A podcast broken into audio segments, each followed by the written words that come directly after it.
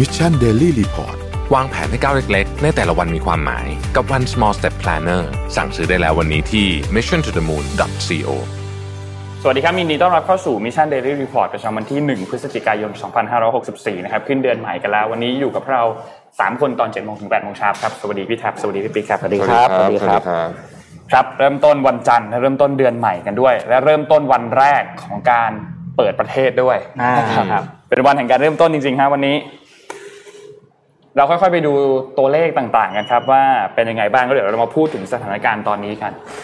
เริ่มต้นจากการฉีดวัคซีนครับ อันนี้ประจำวันที่ 30 นะครับ เราฉีดวัคซีนไปประมาณเกือบเกือบ7 0 0 0 0โดสนะครับ รวมๆ แล้วเนี่ย 75.3 ล้าน เข็มที่ 1 42.2 เข็มที่ 2 30.7 และเข็มที่ 3 ประมาณเกือบเกือบ2.4 ล้านนะครับ ไปดูเป้าหมายนิดนึงครับ เหลืออีกประมาณ 62 วันก็ประมาณ 2 เดือนนะครับ หมดปี 2564 นะครับ เราฉีดไปได้แล้วประมาณ 73%นะครับ เหลืออีกประมาณ 27 ล้านโดสเท่านั้นนะครับ ก็ล่าสุดเราฉีดได้ประมาณ6 5 0 0 0นะครับ ก็ไม่น่าจะมีปัญหาอะไร ค่อนข้างโอเคเลยนะครับ สถานการณ์ผู้ป่วยครับ สถานการณ์ผู้ป่วยตอนนี้นะครับ อยู่ในโรงพยาบาลปกติ 45,000 อยู่ในโรงพยาบาลสนาม 55,000 นะครับ ผู้ป่วยอาการหนักเพิ่มขึ้น 2 8 คนนะครับ2,225นะครับใส่เครื่องช่วยหายใจนะครับอยู่ที่ 500 คนนะครับเพิ่มขึ้นมา 4 คนรักษาหายประมาณ 8,200 คนนะครับแต่ว่าที่สำคัญคือตัวเลขของผู้ติดเชื้อตอนนี้รายวันเนี่ยนะครับยังสูงนะครับถ้ารวมการตรวจ ATK ด้วยแล้วเนี่ยก็จะเฉลี่ยอยู่ประมาณ 10,000 ถึง 15,000 จะวิ่งไล่ๆกันอยู่แถวๆนี้นะครับล่าเมื่อวานนี้รู้สึกจะประมาณ 1 2ื่นนะครับคนที่ใส่เครื่องช่วยหายใจนี่เพิ่มมาเยอะแล้วนะอืม ก่อนหน้านี้นี่ลงไปเห็นเลขสามแล้วถ้าจำไม่ผิดนะฮะครับอืมอะไปดูตัวเลขเศรษฐกิจต่อครับ ตัวเลขเศรษฐกิจเริ่มต้นที่เซตครับอยู่ที่ 1,623.43 นะครับติดลบ 0.05%นะครับของต่างประเทศครับดาวโจนส์ครับบวก 0.25%นะครับ NASDAQ บวก 0.33% NYSE ครับติดลบ 0.35%ฟุตซี่ติดลบ 0.16%และห่างเสงครับติดลบ 0.70%นะครับ ราคาน้ำมันดิบครับปรับตัวขึ้นเล็กน้อย แต่ถ้าดูภาพรวมก็ลงมาจากสัปดาห์ที่แล้วนะครับสัปดาห์ที่แล้วเนี่ยเราเห็นตัวเลขประมาณ 85-86 นะครับสัปดาห์นี้ครับ WTI ครับอยู่ที่ 83.57 บวกขึ้นมา 0.92%นะครับ Brent crude oil ครับอยู่ที่ 83.72 บวกขึ้นมา 0.07%นะครับราคาทองคำครับตอนนี้อยู่ที่ 1,783.38 ติดลบ 0.86%นะครับและสุดท้ายคริปโตเคอเรนซีเป็นยังไงบ้างครับ ติดลบท้ายกระดานนะครับบิตคอยครับติดลบ 1.94%อยู่ที่ประมาณ 60,000นะครับ Ethereum อยู่ที่ประมาณ 4,200นะครับ Binance อยู่ที่ 513นะครับ Cardano 1.94ดอชคอย0.25 และ Solana ครับ189นะครับอืมโอเค นั่นครบแล้วครับสำหรับตัวเลขทั้งหมดครับ เราเริ่มต้นกันที่เรื่องไหนก่อนนี้ฮะอ่าเดี๋ยวพาไปที่พูดเรื่องน้ำมันใช่ไหมอ่าได้ครับอ่าพาไปดูเรื่องของราคาน้ำมันในบ้านเราดีกว่าว่า เคยสงสัยไหมว่าทำไมน้ำมันบ้านเรามันแพงจังอ่านะครับ วันนี้ทีมงานก็ทำเขาเรียกว่าบทบทบทวิเคราะห์นะครับ ว่าทำไมราคาน้ำมันบ้านเราถึงเป็นอย่างที่เห็นนะครับ แล้วก็มันจะถูกลงได้หรือไม่นะครับ วันนี้มีข้อมูลมาฝากกันนะครับ คือต้องบอกว่าเราจะได้ยินคำพูดที่เขาพูดมาตลอดว่าทำไมราคาน้ำมันบ้านเราเนี่ย มันแพงมากหรือว่าไปซื้อน้ำมันจากประเทศเพื่อนบ้านมาขายที่ไทยยังคุ้มเลย นะครับเพราะมันมีกลไกทางด้านราคาแบบนี้ครับ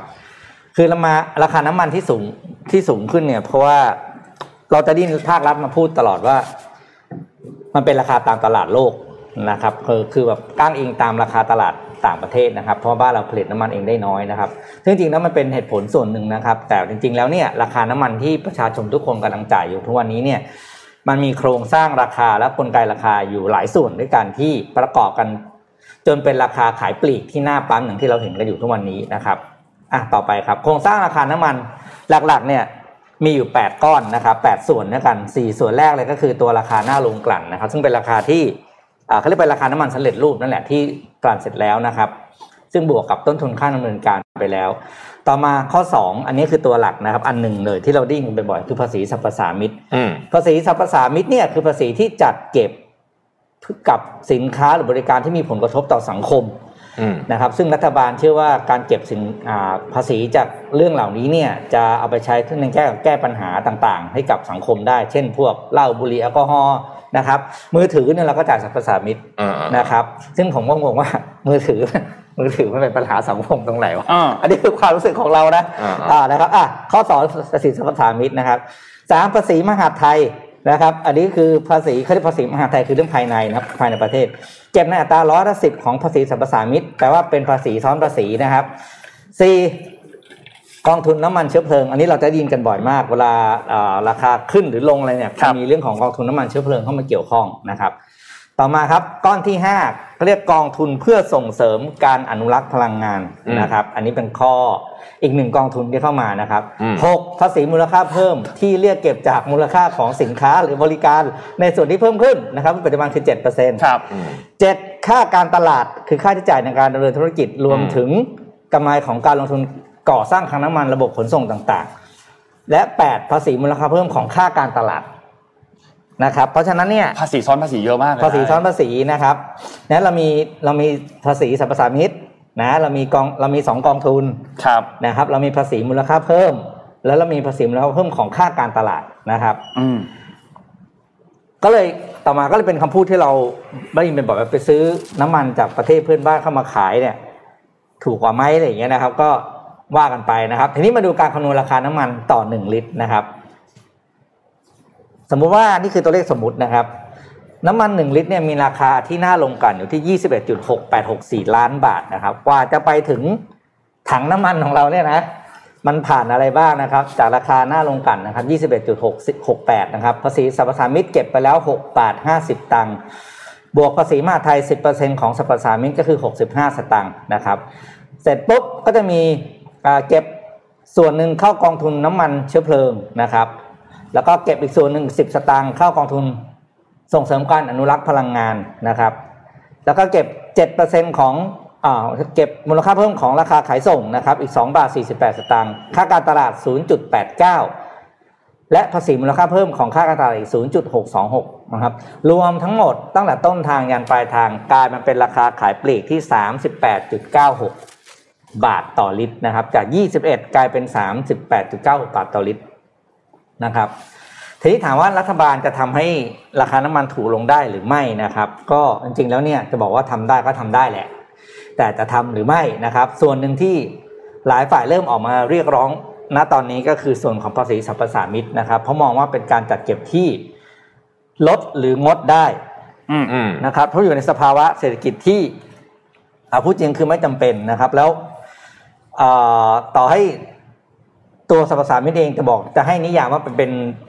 เก็บกับธุรกิจบริการหรือสินค้าต่างๆ ที่ส่งผลกระทบต่อสิ่งแวดล้อมแต่ในเรื่องของน้ำมันเนี่ย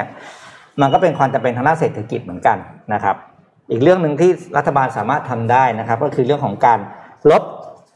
ปริมาณที่เก็บเข้ากองทุน น้ำมันเชื้อเพลิงนะครับ อย่างที่รายงานไปตอนแรกนะครับ แล้วประเด็นที่สำคัญก็คือกองทุนน้ำมันเชื้อเพลิงเนี่ยเก็บไปแล้วเอาไปใช้เรื่องอะไรนะครับ เพราะล่าสุดเนี่ยภาพต่อมานะครับ ล่าสุดเนี่ยรัฐบาลก็เตรียมกู้ เงินเพิ่มในวงเงินสองหมื่นล้านบาทนะครับ เพื่อมาเป็นเข้ากองทุนน้ำมันเชื้อเพลิงนะครับ สรุปก็คือถามว่าเราสามารถทำน้ำมันให้ราคาถูกลงได้ไหมประเด็นก็คือว่าทำได้แหละแต่อยู่ที่รัฐบาลจะทำหรือเปล่านะครับ เพราะว่ากลไกต่างๆ ที่สำคัญที่สุดคืออยู่ที่ตัวตราภาษีและประเภทภาษีที่รัฐบาลเก็บอยู่นั่นเอง ครับนะครับโอ้โหห้าสิบเปอร์เซ็นเลยนะเยอะเยอะอย่ายี่สิบเอ็ดมันเป็นสามแปดเนี่ยโอ้โห เรียกว่า หนักหน่วงอะเติมน้ำมันตอนนี้แต่ก่อนเติมน้ำมันแบบว่าทั้งถังห้าร้อยเจ็ดร้อยยังไม่เจอเสร็จแล้วเต็มแล้วเดี๋ยวนี้พันสองพันพันบวกบวกยังไม่เต็มเลยครับบางทีคือผมยุคผมเรียนอะน้ำมันดิบละสิบกว่าบาทอะจำได้ตอนนั้นพอน้ำโอ้ผมทานแปดบาทกว่าด้วยนะ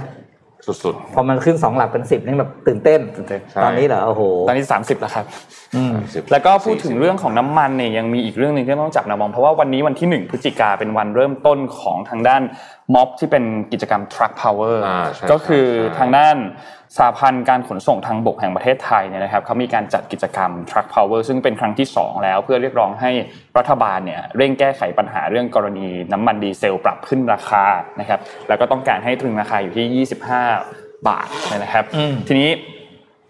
อย่างที่เราทราบครับว่าจะมีการหยุดเดินรถให้บริการด้านการขนส่งของเครือสาพันธ์การขนส่งแห่งประเทศไทยจำนวนทั้งหมด 20%น นะครับเริ่มต้นตั้งแต่วันนี้เป็นต้นไปและหลังจากนี้ก็จะเอารถบรรทุกมาวิ่งเพื่อแสดงออกเชิงสัญลักษณ์ตามพื้นที่ต่างๆ ตามเส้นทางต่างๆ ทั่วประเทศด้วยตลอดเดือนพฤศจิกายนที่จะถึงนี้เนี่ยนะครับ ก็แน่นอนว่าเพื่อเป็นงานป้องกันอุบัติเหตุที่อาจจะเกิดขึ้นบนท้องถนน แล้วก็การอำนวยความสะดวกด้านการจราจรให้กับประชาชน ก็มีหนังสือสั่งการให้กองบังคับบัญชาการตำรวจทางหลวงประสานงานกับสหพันธ์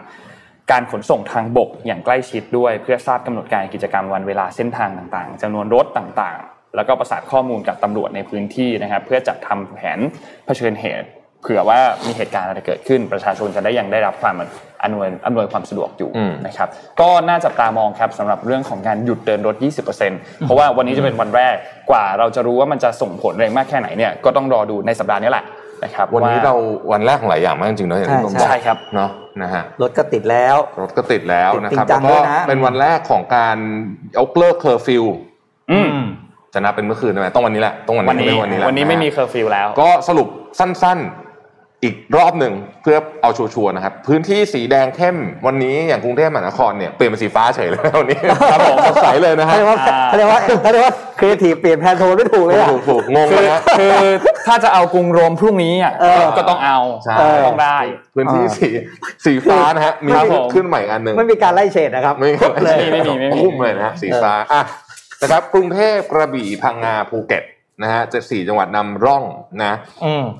หนึ่งอะยกเลิกเคอร์ฟิวบอกแล้วสองนะครับ work from home หน่วยงานของรัฐ ก็ผู้ประกอบการเอกชนก็ดำเนินการตามความเหมาะสม ก็ก็ก็จะลดความเข้มข้นลงนะฮะการจัดกิจกรรมกลุ่มนะครับ กรณีเกินจำนวนให้ติดต่อคณะโรคติดต่อประประจำจังหวัดนะครับสถานศึกษาเปิดเรียนได้ตามปกตินะครับสถานรับเลี้ยงเด็กสถานดูแลผู้สูงอายุนะฮะเปิดได้ตามปกติสถานเล่นกีฬาแข่งกีฬาเปิดได้ตามปกติแข่งขันได้ตามมาตรการที่กำหนดโรงภาพยนตร์โรงมหรสพการแสดงพื้นบ้าน ตึดๆๆๆได้นะครับศูนย์แสดงสินค้าได้แล้วนะฮะศูนย์ประชุมได้แล้วนะครับห้างสรรพสินค้าร้านสะดวกซื้อทุกอย่างเปิดได้ตามปกติ ร้านอาหารทั้งในและนอกศูนย์นะฮะบริโภคได้ตามปกตินะครับสปาเอ่อร้านนวดร้านสักอะไรเต็มที่เปิดได้หมดแล้วนะครับทีนี้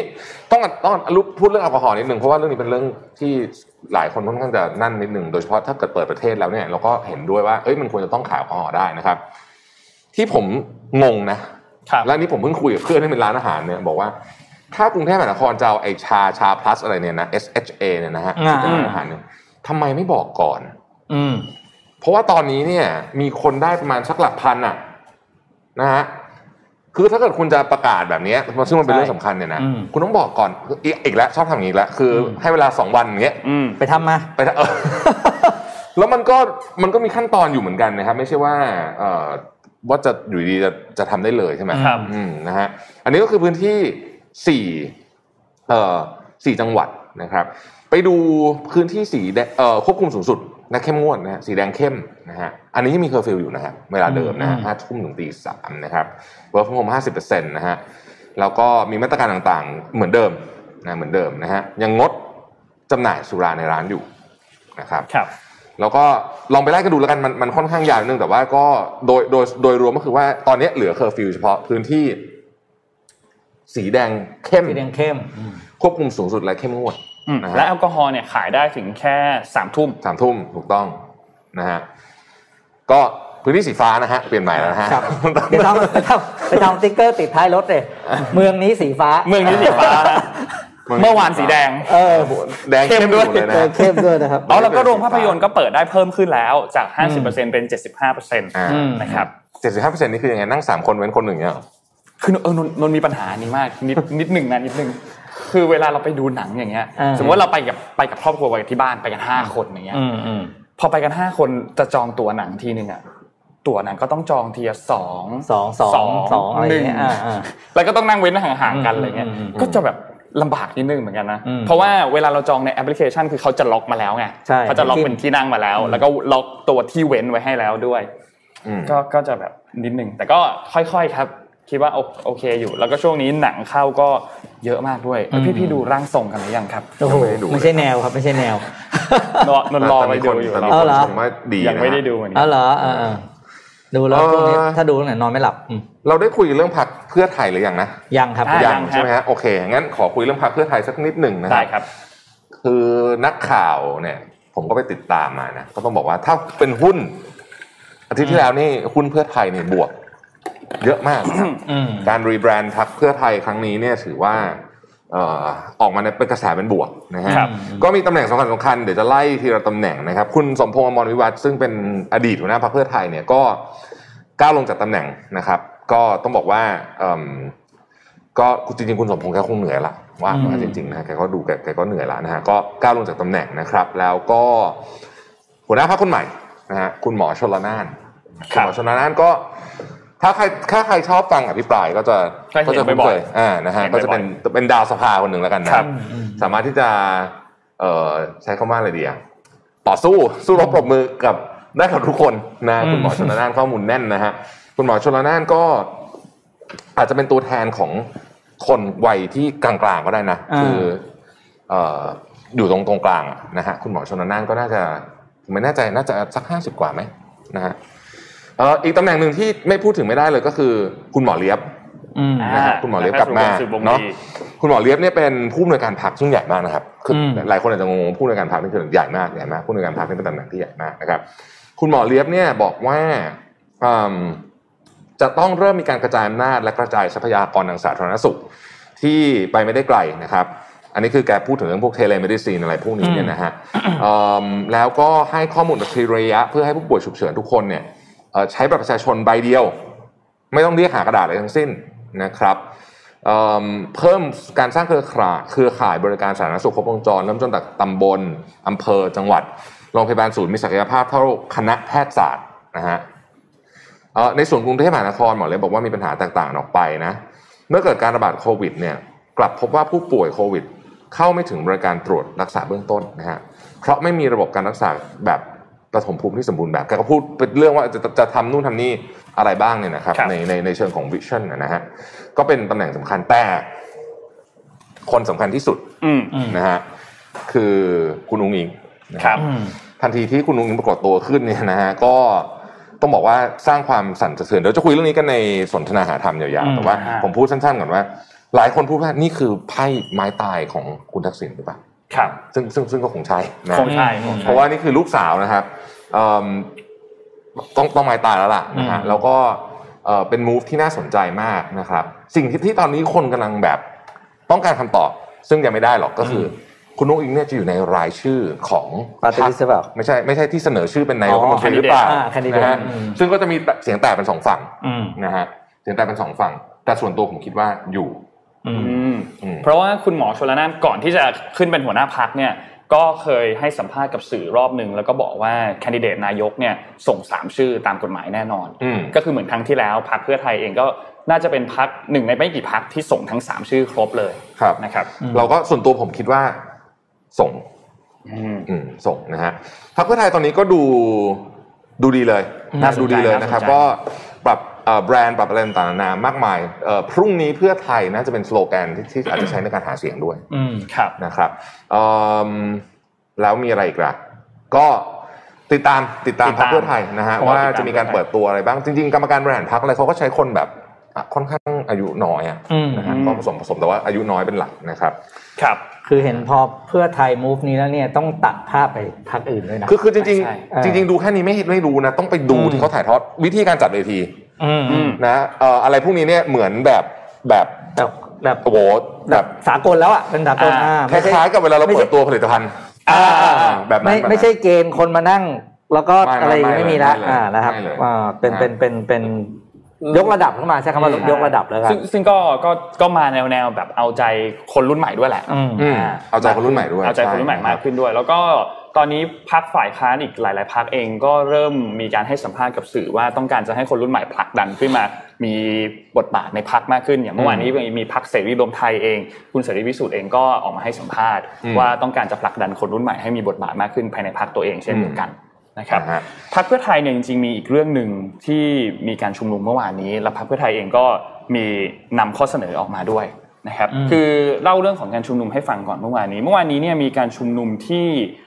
ราชประสงค์นะครับก็เป็นการชุมนุมราชประสงค์ยกเลิก1นึนะครับมีการชู 10 ปัญหาที่มีอยู่ที่ต้องแก้ไขกฎหมายอันนี้นะครับก็มีประชาชนเข้าไปเข้าร่วมการชุมนุมเมื่อวานนี้จนถึงช่วงเย็นๆประมาณตั้งแต่4ี่โมงจนถึงประมาณ3ามทุ่มเลยนะครับบรรยากาศภายในงานก็มีหลายๆ กลุ่มครับเข้าร่วมไม่ว่าจะเป็นกลุ่มไอรอนะครับที่มีการตั้งโต๊ะให้ประชาชนเนี่ยมีการเข้าชื่อเสนอกฎหมายเพื่อยกเลิกประมวลกฎหมายอาญามาตรา 112 นะครับทีนี้ บนเวทีเองเนี่ยก็มีการประสัยอย่างคุณรุ้งเองก็ไปร่วมงานด้วยเช่นเดียวกันนะครับสิบข้อที่เป็นปัญหาของกฎหมายฉบับนี้ที่ทางผู้ชุมนุมได้พูดถึงบนเวทีเนี่ยนะครับเดี๋ยวนนยกตัวอย่างมาให้สักประมาณ 5 ข้อแล้วกันนะครับข้อแรกนะครับคือมาตรา1นึเนี่ยใครแจ้งความก็ได้ เนื่องจากว่าอยู่ในหมวดความมั่นคงแห่งรัฐทำให้บุคคลทั่วไปสามารถเป็นผู้กล่าวโทษในคดีได้ แล้วก็นำไปสู่การฟ้องกันแกล้งกันเราอาจจะเห็น มากขึ้นเนาะในช่วงเวลาที่ผ่านมาที่มีการใช้กฎหมาย1นึในการฟ้อง เพราะว่าใครสามารถฟ้องก็ได้นะครับข้อที่2ก็คือเรื่องของอัตราโทษที่สูงนะครับ เพราะว่าอัตราโทษจำคุกเนี่ยกำหนดไว้อยู่ที่3ถึง15 ปี ซึ่งแบบซึ่งเป็นอัตราโทษเดียวกับความผิดฐานฆ่าคนตายโดยไม่เจตนา มีโทษสูงสุด กว่าความผิดฐานหมิ่นประมาทบุคคลธรรมดาหลายเท่านะครับแล้วก็ไม่มีขอบเขตชัดเจน เนื่องจากว่ารวมไม่ทั้งการหมิ่นประมาทดูหมิ่น หรือแสดงความอาฆาตมาร้ายเข้ามาเป็นความผิดในมาตราเดียวกันทำให้ยากต่อการตีความขอบเขตนะครับแล้วก็มีข้ออื่นๆอีกมากมายครับที่ทางด้านของผู้ชุมนุมเนี่ยแสดงให้แสดงขึ้นมาว่าเป็นปัญหาของกฎหมายฉบับนี้นะครับทีนี้เมื่อวานนี้เนี่ยทางด้านของพรรคเพื่อไทยเองเนี่ยก็มีการออกหนังสือขึ้นมาฉบับหนึ่งครับเดี๋ยวให้ทีมงานเอาขึ้นมาให้ดู หนังสือฉบับนี้เนี่ยเพื่อไทยก็บอกว่า ปัญหาการใช้กฎหมายอาญาดำเนินคดีจำกัดความคิดเห็นทางการเมืองที่แตกต่างอย่างล้นเกิน ไม่ว่าจะเป็นประมวลกฎหมายอาญามาตรา 112 มาตรา 116 หรือว่าพระราชบัญญัติการกระทำอันเป็นความผิดเกี่ยวกับคอมพิวเตอร์ หรือความผิดฝ่าฝืนประกาศที่ออกตามพระราชกำหนดบริหารราชการในสถานการณ์ฉุกเฉิน สร้างผลกระทบต่อประชาชน เสียหายจากกระบวนการยุติธรรมที่ประชาชนสงสัยว่าไม่เป็นไปตามหลักนิติรัฐ นิติธรรม และเจ้าหน้าที่ที่เกี่ยวข้องได้ปฏิบัติหน้าที่ในส่วนที่เกี่ยวข้องกับคดีดังกล่าวโดยมิชอบด้วยหลักกฎหมาย และสิทธิมนุษยชน ซึ่งทำให้ประชาชนขาดความเชื่อมั่น หลักกฎหมาย และหลักยุติธรรมของประเทศนะครับ ก็แล้วเพื่อพรรคเพื่อไทยเนี่ยก็บอกว่าจะนำเรื่องนี้เนี่ยเข้าไปอภิปรายในสภามีการพูดถึงในสภานะครับแล้วก็ลงชื่อคุณชัยเกษมนิติสิริประธานคณะกรรมการยุทธศาสตร์และทิศทางการเมืองของพรรคเพื่อไทย เมื่อวานนี้วันที่ 31 ตุลาคมนะครับซึ่งต้องบอกว่าอันนี้เป็น movement อันแรกเลยดีกว่า ของพรรคเพื่อไทยที่มาแตะถึงข้อกฎหมายมาตรา 112 แล้วก็ 116 นะครับ ก่อนหน้านี้เพื่อไทยแทบจะไม่เคยแตะเรื่องนี้เลยดีกว่านะครับ ก็อันนี้ก็เป็นอีก movement หนึ่งที่วันนี้แหละที่มีการเอ้ยวันนี้เขาเปิดเปิดประชุมสภาวันแรกด้วยใช่ไหมครับ ถ้าจะไม่ผิดอ๋อใช่ใช่ใช่จะเป็นวันแรกด้วยนะครับ ก็ น่าจะโอ้โหวันนี้วันแรกหลายเรื่องมากเลย วันแรกหลายเรื่องมากที่หนึ่งเพราะ everything everything แล้วก็ดูทรงแล้วเนี่ยรถน่าจะติดมาก ฝนตกไหมเนี่ย เหมือนทำท่าเมื่อวานเย็นหนักใช่ไหมใช่ครับเมื่อวานเย็นเมื่อวานเย็นหนักครับ ก็รอติดตามดูครับในในช่วงช่วงเดือนนี้ เพราะว่าหลาย ๆ อย่างก็เริ่มผ่อนคลายมากขึ้น เราน่าจะได้เห็นกิจกรรมทางการเมืองอะไรกลับมามากขึ้น รวมถึงในสภาเองก็ในสภานี่มันแน่นอนก็กลับมาด้วยเช่นเดียวกันนะครับ แล้วไม่รู้ว่าจะได้ลุ้นมีเลือกตั้งกันหรือเปล่าเร็วๆนี้ก็ต้องรอติดตามกันด้วยนะครับ ตัดไปที่ข่าวต่างประเทศสักนิดหนึ่งเดี๋ยวจะกลับมาคุยกันเรื่องพักพลังประชารัฐตอนใกล้ๆจบรายการได้ครับนะฮะไปที่ข่าวใหญ่ที่สุดของโลกแล้วกันนะ เมื่อสัปดาห์ที่แล้วนะครับ Facebook เนี่ยเปลี่ยนชื่อเลยนะ ตัวแอปไม่เปลี่ยนแต่ว่าบริษัทเปลี่ยนชื่อเป็น Meta นะครับแล้วก็ตอนนี้ต้องบอกว่ากำลังจะไปเปลี่ยนชื่อในนี่ด้วยนะ Trading เอ่อไอไอตัวย่อนะเป็นตัวอะไรสักอย่าง M อะไรเนี่ยนะจะไม่ได้แล้วแต่ว่าเอาเป็นว่าเรื่องนี้เป็นเรื่องใหญ่จริงๆนะครับ ก็เป็นกระแสที่ถูกพูดถึงอย่างกว้างขวางภายในระยะเวลาเพียงไม่กี่ชั่วโมงเมื่อวันศุกร์ที่ผ่านมานะครับ ในงานต้องบอกว่าเป็น Meta Connect 2021 Conference นะฮะที่ Facebook นำโดย Mark Zuckerberg เนี่ยประกาศรีแบรนด์บริษัทขนาดใหญ่ เปลี่ยนชื่อเลยนะ จาก Facebook Inc เป็น Meta นะครับ เพื่อเปลี่ยนจุดโฟกัส เน้นการทำธุรกิจ ของบริษัทสู่การพัฒนาเทคโนโลยีโลกเสมือนหรือว่า Metaverse อย่างเต็มตัวนะครับ Mark Zuckerberg กล่าวว่าตลอดระยะเวลาที่ผ่านมาเนี่ยเฟซบุ๊กเป็นที่รู้จักในนามบริษัทโซเชียลมีเดียแต่ในความจริงแล้วเนี่ยบริษัทมีจุดยืนในการพัฒนาเทคโนโลยีเพื่อเชื่อมต่อผู้คนและและสร้างโลกเสมือนจริงหรือว่า Metaverse โดยหลังจากนี้บริษัทจะมุ่งเน้นให้ความสำคัญไปที่การพัฒนาโลกเสมือนหรือว่า Metaverse โดยหวังว่าผู้ใช้งานจะเริ่มรู้จักแบรนด์ใหม่อย่าง Meta มากยิ่งขึ้นในอนาคต การประกาศรีแบรนด์ครั้งนี้ของ Facebook เป็นการจุดกระแสมีการพูดถึง Metaverse กันอย่างกว้างขวาง ซึ่งจริงแล้ว Metaverse เนี่ยก็พูดกันมานานแล้วนะครับ เป็นเป็นคำที่แรกเริ่มมาจากนิยายวิทยาศาสตร์อันหนึ่งนะฮะแล้วก็แล้วก็ถูกพูดกันมาหลายสิบปีแล้วแหละจริง ๆ แต่ว่าเมื่อเมื่อทีที่แล้วนี่น่าจะเยอะสุดนะครับ ก็จริงๆ Metaverse เนี่ยได้รับความสนใจจากบริษัทเทคโนโลยีรายรายใหญ่ทั้งฝั่งตะวันตกและตะวันออกมานานแล้วนะครับ ตั้งแต่ Microsoft Epic Game Tencent อะไรพวกนี้นะฮะก็ พูดถึง Metaverse มาตอนมามาบ้างมาบ้าง แต่ว่า ครั้งนี้ของ move ของ Facebook น่าจะใหญ่สุดนะฮะความคิดที่พัฒนา Metaverse ไม่ใช่ไอเดียใหม่นะครับมีมานานแล้วอย่างที่บอกสำนักข่าว The Verge รายงานว่า ถึงแม้การรีแบรนด์ครั้งใหญ่ของ Facebook จะยังไม่สามารถการันตีได้ว่า Facebook จะสามารถสร้าง True Metaverse ได้หรือไม่ แต่ที่แน่นอนคือการเดินหน้าเข้าสู่ Metaverse ของ Facebook นั้น มาจากการที่ Facebook กำลังเผชิญหน้ากับความท้าทายครั้งสำคัญ ทั้งจากโซเชียลมีเดียคู่แข่งรายใหม่เช่น TikTok และอื่นๆนะฮะ แล้วก็รัฐบาลก็มาเพ่งเล็งการให้บริการ Facebook มากๆ เพราะหลายครั้งเนี่ยการให้บริการของ Facebook เนี่ยส่งผลกระทบต่อความมั่นคง และมั่งคั่งของประเทศด้วยนะฮะอย่างเช่น ส่งผลกระทบต่อการเลือกตั้งอะไรอย่างเงี้ยเป็นต้นนะฮะแล้วก็คือ Facebook ก่อนหน้าเมตาเนี่ยถ้าใครจำได้มีเรื่องอยู่มีเรื่องอยู่เลยที่ที่แล้ว แล้วตอนนี้เงียบเลยนะเริ่มเลยทุกคนลืมไปแล้ว ทีนี้เนี่ยเรามีวิดีโอไหมทีมงาน วิดีโอดูมาร์คซักเคเบิร์กพูดนิดหนึ่งตอนเปิดตัวได้ครับนะฮะ A new company brand to encompass everything that we do. To reflect who we are and what we hope to build, I am proud to announce that starting today, our company is now Meta. Our mission remains the same. It's still about bringing people together. Our apps and their brands, they're not changing either and we are still the company that designs technology around people. Hey, and welcome to Connect. Today, we're going to talk about the metaverse, starting with the most important experience of all connecting with people.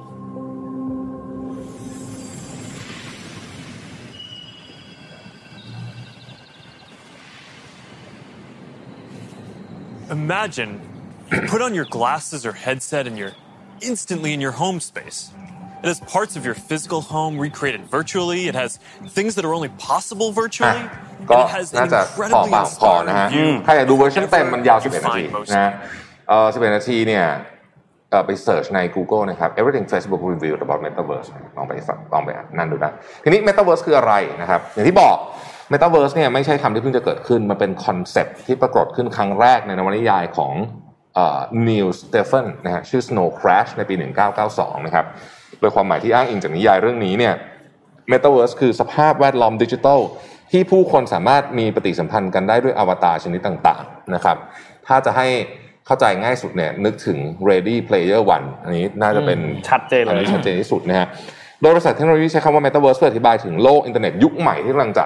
มาถึง โดยให้จำลองภาพอินเทอร์เน็ตที่เราสามารถเข้าไปเดินเล่นเข้าไปใช้ชีวิต เหมือนในโลกแห่งความเป็นจริง แล้วก็ปฏิสัมพันธ์กันได้ด้วยนะครับ ซึ่งแน่นอนว่ากิจกรรมเหล่านี้จะนำพามาซึ่งโอกาสทางธุรกิจอีกมากมายในอนาคต4 layer ที่เป็นพื้นฐานของอินเทอร์เน็ตนะครับ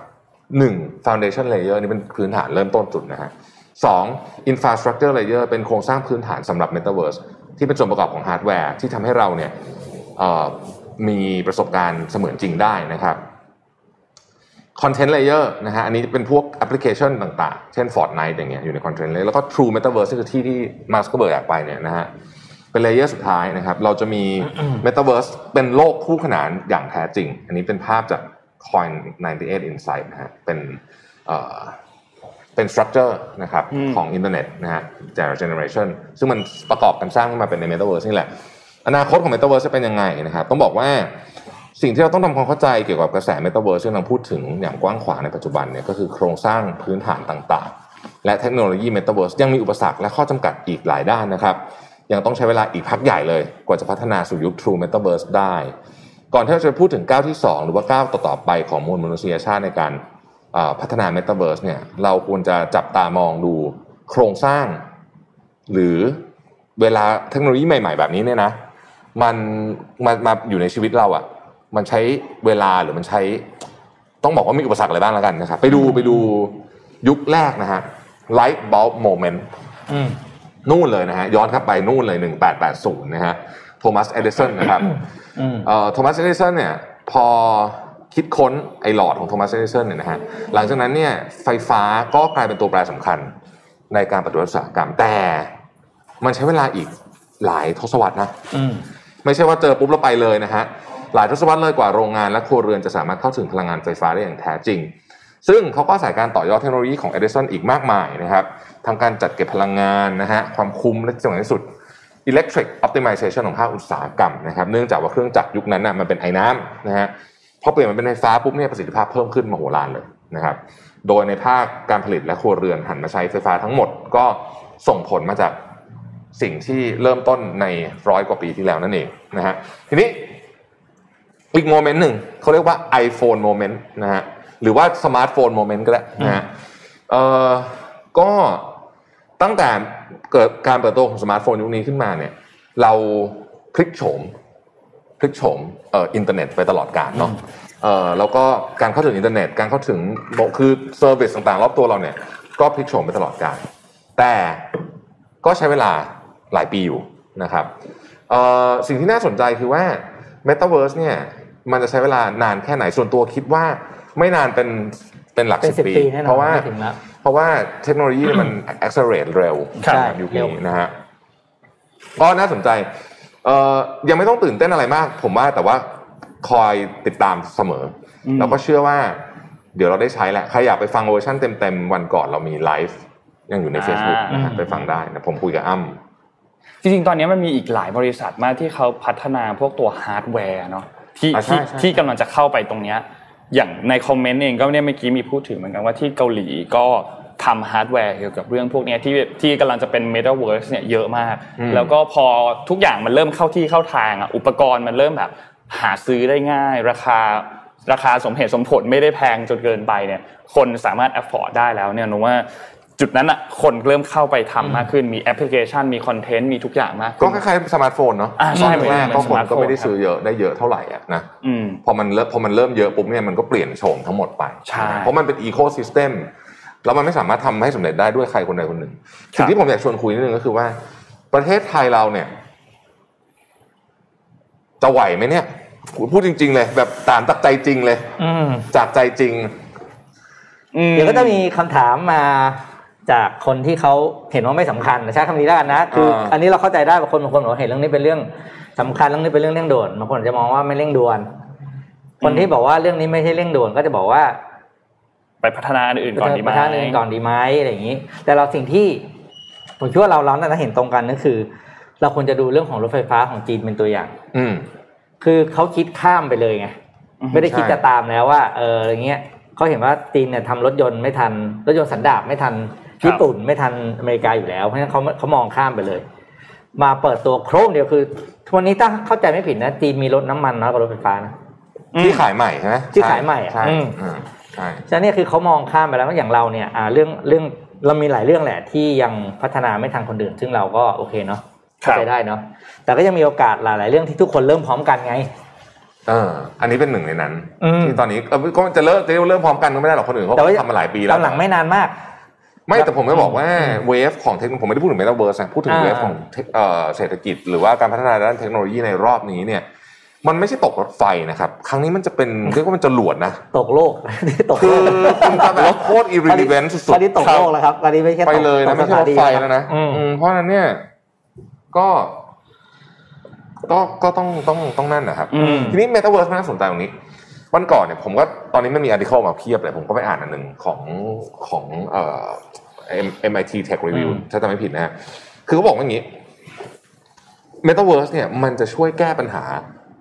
ที่ในโลกจริงอะอืมมันไม่รู้จะแก้ไงแล้ว เพราะมันใหญ่เกินไป ซับซ้อนเกินไปอืมได้อืมเออได้เยอะมากหลายเรื่องอายกตัวอย่างสมมติเอิ่มปัญหาหนึ่งที่ในเมืองใหญ่ๆมักจะเจอก็คือปัญหาเรื่องของเอ่อ รถติดอะอืมซึ่งซึ่งอย่างกรุงเทพอย่างเงี้ย เราก็อ่าเออช่างมันนะเลิกอะอ่าเลิกแก้ได้จะอะไรอย่างเงี้ยไม่แก้ละไม่แก้ละอะแต่ว่าถ้า Metaverse มาเนี่ยมันจะลดการเดินทางโหฬารนึกถึงเอาแค่เรื่องทำงานเนี่ยชัดเจนเลย อันเนี้ย work from home แบบ work from home ได้จริงๆ เพราะมันเหมือนอยู่ที่ออฟฟิศเนี่ยอืมเหมือนจริง ๆ เลยคือคุณเหมือนนั่งคุยกับกับเพื่อนร่วมงานจริงอืมๆซึ่งถ้าเป็นอย่างนี้จริงๆเนี่ยบริษัทจำนวนมากจะบอกว่าเฮ้ยงั้นลดพื้นที่เช่าออฟฟิศเดียวอ่าใช่ป่ะแล้วก็ให้ อาจจะต้องไปเช่าในเมตาเวิร์สไปเช่าเซิร์ฟเวอร์แทนเออไปเช่าไปเช่าอย่างนี้แทนอืมเนี่ยอันเนี้ยปัญหารถติดเนี่ยเป็นปัญหาที่แบบไม่รู้แก้ไงละเหนื่อยแต่ว่าในโลกเสมือนอาจจะใช้ไอ้ในเมตาเวิร์สเนี่ยอาจจะมาแก้ได้นะครับแล้วถ้าเกิดมองกันจริง ๆ ยาวๆเนี่ยนะบางทีเนี่ยที่จะที่วันก่อนเพิ่งพูดกับอ้ำบอกว่า ที่จะไปดาวคงดาวอังคารอะอาจจะไม่ต้องไปก็ได้นะอืม เออ อืมเพราะมันมันมันกระทบหลายเรื่องนะเมตาเวิร์สเนี่ยถ้ามันเกิดขึ้นจริงเนี่ย มันจะไปลดการปล่อยก๊าซคาร์บอนด้วย เพราะว่าใช่ถูกต้องหนึ่งต้องเดินทางเดินทางน้อยลงนี่ในเรื่องหนึ่งแต่ว่าของหลายอย่างเราจะซื้อเป็น digital asset ครับยกตัวอย่างเสื้อผ้าอืมอืมเสื้อผ้าแบรนด์เนี่ยแบรนด์ก็จะไปขายเสื้อในนั้นนะอ่าเออนะเป็นเสื้อผ้าแบรนด์แต่ว่ามันจะเป็น digital asset เพราะฉะนั้นมันก็ไม่ต้องทำมันจริง ๆขึ้นมาอืมอ๋อเนาะมันก็ไม่ก็จะลดเรื่องนี้ได้ด้วยนะฮะซึ่ง นั่นแหละ ผมว่าน่าสนใจน่าสนใจอืมคือตอนนี้พอพูดเราเห็นแล้วพอเห็นแล้วว่าไอเดียเป็นประมาณอย่างนี้ แต่เรายังนึกภาพตอนเราใช้จริง ๆ ไม่ออกนะว่าแบบ ทำไมเราถึงต้องใช้อันนี้นะทำไมเราถึงจะต้องแบบนั้นนะแต่ว่าวันนี้ผมมีผมมีอีกสักพักหนึ่งนิทานจะเล่าให้ฟังครับช่วยชวนคิดชวนคิดพี่ปิ๊กกับนนท์เคยเห็นบริษัทเอกชนที่ซีอไม่เก่ง แล้วประสบความสำเร็จมากๆปะเคยเห็นไหมที่ซีอไม่เก่งอะเอาทีมงานเก่งสุดๆเลยก็ได้อะแต่ซีอไม่เก่งเลย แล้วประสบความสำเร็จมากๆนึกนึกให้สักอันหนึ่งนึกไม่ออกแต่รู้ว่ามีมีทางสำเร็จได้เอออ่อ่าเดี๋ยวผมเล่าต่อแล้วกันแต่คุณเล่าแต่แต่ยากใช่ไหมยากยากยากอะผมยากผมเพราะฉะนั้นอืมประเด็นที่ผมจะพูดก็คือตำแหน่งผู้นำสูงสุดอะเออซีออะอืมสำคัญมากอืมแม้คนจะคิดว่ามันคือแค่หนึ่งคนใช่แต่อีกหนึ่งคนนี้แหละ ที่จะเป็นตัวชี้วัดอะไรที่เหลือได้หลาย ๆ อย่างอืมเพราะว่ามันจะต้องมีสิ่งหนึ่งที่เกิดขึ้นจากซีอคืออะไรรู้ไหมฮะทิศทางทิศทาง อืมทิศทางคือมีโอกาสเดียวนะ ที่อ่าซีอไม่เก่งแล้ว บริษัทนั้นจะสำเร็จได้ซีอคนนั้นนั่งเงียบอ๋อไม่กำหนดทิศทางอะไรเลยเป็นแค่เหมือนกับเขาเอาไปวางที่ปรึไว้กษาอะเอออะไรเงี้ยมีแต่เต้นอย่างนั้นนะแต่ไม่ไม่ทำอะไรแต่โอ้โหไม่ค่อยเห็นนะไม่ค่อยเห็นนึกก็นึกไม่ออกจริงอืมอะอันนี้เป็นนิทานนะครับเป็นนิก็ทานลองไปคิดกันดูครับว่า เราพยายามจะพูดถึงอะไรอืมเอาล่ะโอเคนะฮะเอ่อ นี่มีคอมเมนต์บอกว่าตี้ต้องนึกภาพว่าตอนที่เรายังไม่มีสมาร์ทโฟนอืมมันจะเป็นภาพคล้าย ๆ กันใช่ใช่ ตอนนั้นคนก็ไม่ได้คิดว่าสมาร์ทโฟนสำคัญใช่ไหมอืมเราก็รู้สึกว่าไอ้มือถือเราก็ใช้ได้นี่หว่าไม่เห็นมีอะไรเลยอืมเออสุดท้ายเขาจะค่อยงอกออกมาฮะๆเงาะแล้วก็เราจะค่อยเดินเข้าไปหามันเองมันไต้งมันจะมีรู้ตัวมันอาจจะมีโมส่วนใหญ่มันจะเป็นแบบนี้นะมันจะมี trigger moment ที่รู้สึกว่าเฮ้ยไม่ได้ละต้องมีแล้วอะต้องมีละเพื่อนเราใช้กันหมดอะไรเงี้ยก็คือแบบเป็นอย่างเงี้ยนะที่ทำงานบังคับให้ใช้อันนี้คือเข้าใจได้ อืมอืมอะอืมดูเรื่องกันต่อเ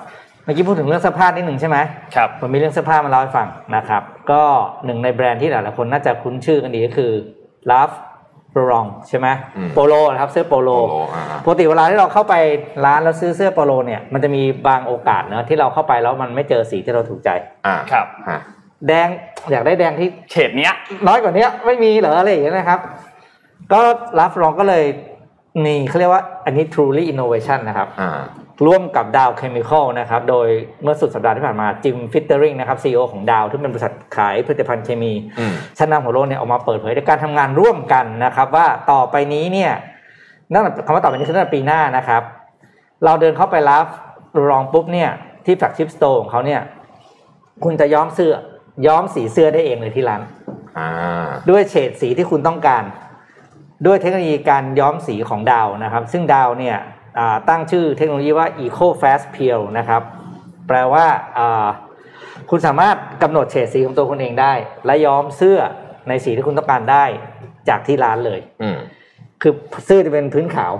อืมแล้วก็ใส่แผ่นเหมือนเราไปซื้อสีบ้านอะสีทาบ้านอะอ่าคุณก็จะเลือกสีเขาเขาเขย่าเขย่าเขย่าใช่ไหมอยากใส่ปุ๊บก็เอาเสื้อไปชุบพื้นขึ้นมาเรียบร้อยเลยนะครับ โดยเทคโนโลยีนี้เนี่ยก็บอกว่าเป็นจะเหมาะสำหรับเสื้อที่ใช้อ่าเป็นผ้าคอตตอน 50%นะครับแล้วก็เราใช้พลังงานน้อยกว่านะครับ ใช้สารเคมีใช้สารเคมีในการทำสีน้อยกว่าด้วย แล้วก็ใช้สีอ่าใช้น้ำน้อยกว่าด้วยในการที่เป็นส่วนผสมนะครับอืมเขาเรียกโปรเจกต์นี้เขาเรียกว่า Color on Demand ของร้าน Ralph Lauren เนี่ยจะมีให้บริการที่ร้าน Flagship Store ที่นิวยอร์กตั้งแต่กลางปีหน้าเป็นต้นไปนะครับ อันนี้ถือว่าเป็นเป็นมิติใหม่เลยนะครับคุณเดินเข้าไปแล้วคุณเลือกสีเสื้อกลับบ้านได้เองอะอืมนะครับ อันนี้คือ โอ้โหผมก็ผมก็ไม่เคยได้ยินนะอืมถือว่าอันนี้คือเป็นอินโนเวชันจริงๆอันนี้ ผมขอพูดถึงอืมแอปพลิเคชันหน่อยได้ปะอันนี้ประเทศเราแม้อาจจะไม่ค่อยได้ทำอะไรเรื่องเมตาเวิร์สแต่ถ้าเป็นเรื่องแอปเราก็ผมมั่นใจว่าประเทศเราแม่งไม่มีแพ้ใครแน่นอนในโลกนี้ฮะนะฮะเพราะเรามีแอปพลิเคชันใหม่ครับผมมีอีกแล้วเหรอฮะใช่ครับไทยเซฟไทยครับ ไทยเซฟไทยไท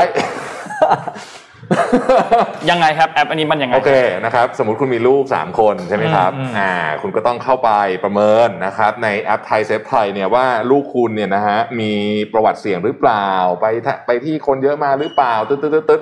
ความเจ๋งมันอยู่ตรงนี้ครับสมมติสมมติพ่อแม่ประเมินให้นะ เด็กหนึ่งคนต้องมีอีเมล และเบอร์โทรศัพท์หนึ่งชุดหมายถึงว่าพ่อแม่ต้องมีหนึ่งชุดเข้าใจไหมอะ สมมติคุณมีลูกสามคนคุณต้องมีสามอันนะอืมครับคุณไม่งั้นเราต้องอันเนี้ยโรงเรียนจะดูประมาณเนี้ยอ่านะฮะดูแบบไม่รู้แต่ว่า คุณต้องทำอะทำทุกวันนะฮะก็เป็นอีกหนึ่งแอปพลิเคชันนะฮะก็อยากรู้ว่าเสียเงินไปเท่าไหร่อะก็ก็นี่แหละเออนะฮะก็อย่างที่บอกเป็นคำถามที่ดีครับเป็นคำถามที่ดีมากเลยคือประเทศไทยเนี่ยเออไม่เรื่องอะไรไม่รู้อะแต่หรือถ้าทำแอปเนี่ย ผมมั่นใจว่าแล้วก็อีกเรื่องเรื่องตั้งชื่อแอปด้วยเออ ครับคือไทยไทยเนี่ยทำอะไรได้หลายอย่างมากเลยนะเออโอเค ก็ไทยพร้อมเอาอันนี้อันนี้อันนี้เดี๋ยวพูดจริงเดี๋ยวพูดจริงซีเรียสคือหนึ่งเคยไม่ควรมีแล้วเปล่า เออ ไม่ควรอ่ามีมีแล้วป่ะแอปเนี่ย เลิกได้แล้วไหมเยอะมากแล้วนะตอนนี้ เยอะเยอะเกินไปแล้วคุณทำแล้วแล้วแล้วที่เนี่ยลองนึกถึงบ้านมีลูกสามคนต้องมีเบอร์โทรศัพท์อีเมลสามชุดมันตลกป่ะ ใช่ คือคืออันเนี้ยเหมือนเหมือนไม่ได้อืม หรือไม่ได้คิดมาก่อนและโอ้โหที่ถ้าผมเป็นถ้าผมเป็นพวกเว็บที่เขาขายเบอร์โทรศัพท์นะ ผมรีบเกาะกระแสเลยมันเลยอะเพราะว่าเบอร์นี้จะเป็นเบอร์ของลูกคุณไปตลอดจนตายอย่างเงี้ยสมมติเนี้ยนะครับโอ้โหรีบขายเบอร์เลยอะเออขายเบอร์ รับเปิดอีเมลอะเดี๋ยวนะเอาตั้งแต่โควิดมามันมีกี่แอปแล้วอะนนท์โอ้โหเยอะหมมาอกพร้อม เราชนะอะไรนะ โอ้โหช่วยช่วย list มาหน่อยเป๋าตังค์เป๋าตังค์เฮ้ยเป๋าตังค์ไม่เกี่ยวกับเป๋าตังค์มันก่อนหน้านี้ของกรุงไทยเขาไม่เกี่ยวมีกันมีเยอะมีเยอะมีเยอะแล้วมีอีกระหว่างทางมันมีแบบไอ้ที่แป๊กๆไปหลายอันเออมาแล้วแป๊กไปเลยทีเดียวรอบไอ้ที่อ่าทีเดียวแล้วไปหมอชนะหมอพร้อมเจ็ดเยอะมากเอาเป็นว่าหลักสิบอะหลักสิบครับพี่หลักสิบหลักสิบครับอืมก็ก็น่าสนใจในแง่มุมที่ว่าจะเอาจริงยังยังจะทำแอปอีกเหรอคือเรารู้สึกว่าแอปอย่างนี้มันใช้ไม่ค่อยได้จริงในเชิงแบบใช้จริง ๆอะ ในการใช้จริง ๆ แล้วเราสุดท้ายไม่ได้ใช้ขนาดนั้นนะทุกวันนี้ยังมีคนสแกนเวลาเดินเข้าห้างกันอยู่ไหมครับ ไม่มีครับสแกนกันนนนแทบแทบไม่ได้สแกนแล้วอะน้อยมากแล้วอะคือเราก็พยายามจะสแกนให้ได้มากที่สุดนะแต่ว่าก็สแกนได้น้อยมากหลาย ๆ ครั้งก็ก็ไม่ค่อยไม่ได้สแกนแล้วแล้วรู้สึกว่าสแกนเราก็ไม่ไม่ไม่ได้ช่วยอะไรด้วย ไม่ไม่ได้ใช้อะไรขนาดนั้นนะครับน่ะนั่นสิทำไมก็ไม่รู้นะกับวัดไข้ตอนเข้าห้างเนี่ยอีกอันหนึ่ง เออไม่ไม่มีประโยชน์ที่จะวัดแล้วครับเพราะว่าตอนนี้คนเป็นโควิดไม่เป็นไข้ใช่แล้วแล้วที่สำคัญคือเขาจะปิดทางเข้าห้างนะครับ ทางเข้าห้างมันจะน้อยลง สมมุติว่าเราออกที่จอดรถใช่อย่างเงี้ยอ่าปกติเราเข้าห้างได้สามประตูในชั้นหนึ่งอืมเราจะเหลือเข้าได้ประตูเดียวแล้วบางทีเราจอดรถไกลมากจากประตูทางเข้าโอ้โหเดินทีหนึ่งไกลมาก คือจริงๆอะเนี่ยมีท่านหนึ่งคอมเมนต์มาผมชอบ คือเอาไปทำในแอปเป๋าตังค์แหละอันเดียวจบเลยอืมเพราะว่าแอปเป๋าตังค์เนี่ยดูแล้วดูทรงแล้วมาดีสุดแล้วตอนนี้ ใช่นะฮะเลิกเลิกเถอะได้โปรดครับนี่ผมไม่เชื่อตอนตอนรู้นี่ผมไม่เชื่อเลยนะว่ามันจะมีแอปนี่รู้ทำมานานยังนะใครรู้บอกหน่อยเดย์ไทยเซฟไทยเนี่ย แต่ประเด็นคือผมไม่เชื่อเลยว่าเฮ้ยเอาจะมีได้อีกเหรออะไรอย่างเงี้ยเอาจริงเหรอวะนี่คือไม่ได้อื้อหือแบไม่บได้ล้อเล่นกันใช่ไหมอะไรอย่างเงี้ยใช่ไหมเออตอนแรกผมนึกว่าเป็นมุกตลกเป็อะนเรื่องมุกตลกเออเป็นไงล่ะนั่นแหละครับ แล้วที่สำคัญที่สุดคืออืม ลงทะเบียน ข้อมูลต้องไม่เชื่อมกัน เฮ้ย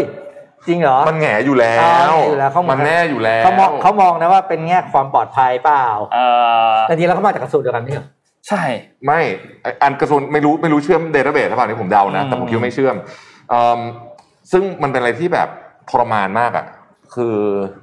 จริงๆ อันเนี้ยมันเป็นอย่างที่บอกเป็นโอกาสเลยนะครับ ที่จะทำให้คนน่ะคือตอนเนี้ยอืมทั้งแจกเงินทั้งเรื่องโควิด ทั้งเรื่องอะไรเนี่ย เป็นโอกาสในการสร้าง Thailand Database คือ Database ของประชาชนน่ะอืมอืมแต่ว่าเราได้สูญเสียโอกาสนั้นไปอย่างน่าเสียดายมากเพราะว่าการไปรวมข้อมูลทีหลังเนี่ยนะใช่ยากกว่าเยอะ อืมอืมเหมือนเริ่มใหม่ตลอดเวลาเวลามีแอปมาปุ๊บเริ่มลงทะเบียนใหม่ข้อมูลทำใหม่ตลอดเวลาเขาต้องการข้อมูลที่อัปเดตแล้วไงไปดูเรื่องวัคซีนกันหน่อยครับ วันนี้วัคซีนโมเดอร์นาจะเข้ามาถึง ไทยแล้วนะครับโอ้โหหนึ่งพฤศจิกาอ่าเราได้วัคซีนโมเดอร์นาห้าแสนหกหมื่นโดสนะครับถึงไทยวันนี้นะครับทางด้านของผู้อำนวยการองค์การเภสัชกรรมเนี่ยก็พูดถึงว่าโอเค มีเอกสารเข้ามาแล้วจะเข้ามาจอดที่สนามบินสุวรรณภูมิ ด้วยสายการบินลุฟทันซ่าเที่ยวบิน 772 วันที่ 1 วันนี้มีการส่งมอบตัวอย่างวัคซีนให้กรมวิทยาศาสตร์การแพทย์ เพื่อตรวจสอบรับรองรุ่นการผลิตแล้ว ก็จะมีการกระจายการผลิตไปตามโคต้าของโรงพยาบาลเอกชนที่มีการสั่งซื้อนะครับ ก็จะแล้วแต่บางที่ 20% 10% 5%บ้างนะครับ ก็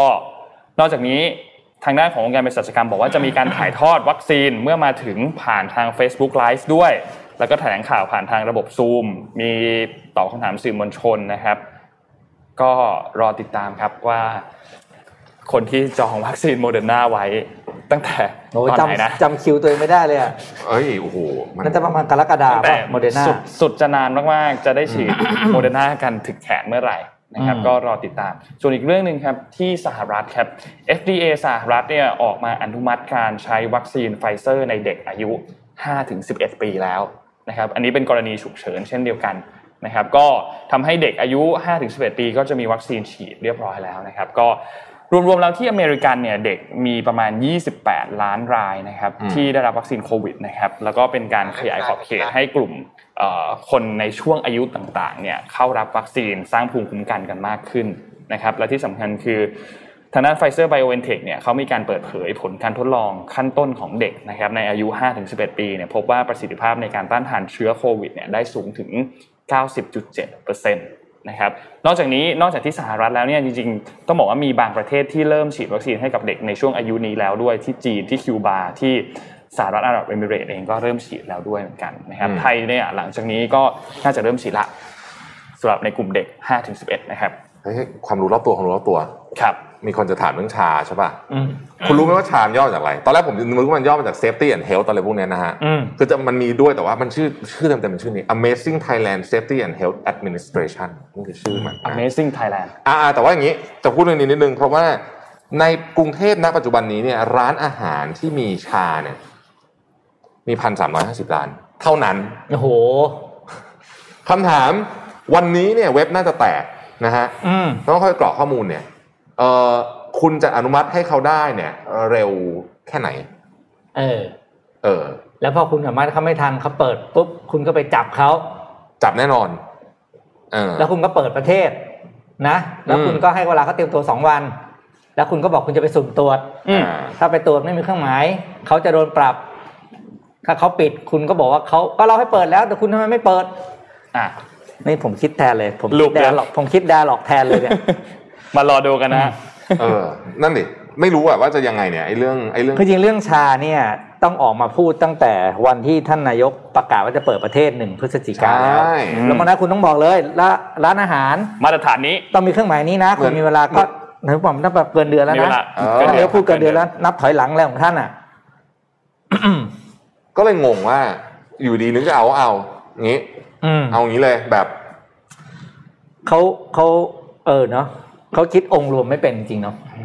เฮ้ยแต่เขาตั้งชื่อถูกนะก็ Amazing Thailand ไง Amazing จริงๆครับ Amazing จริงมากนะ Amazing Amazing จริง เออ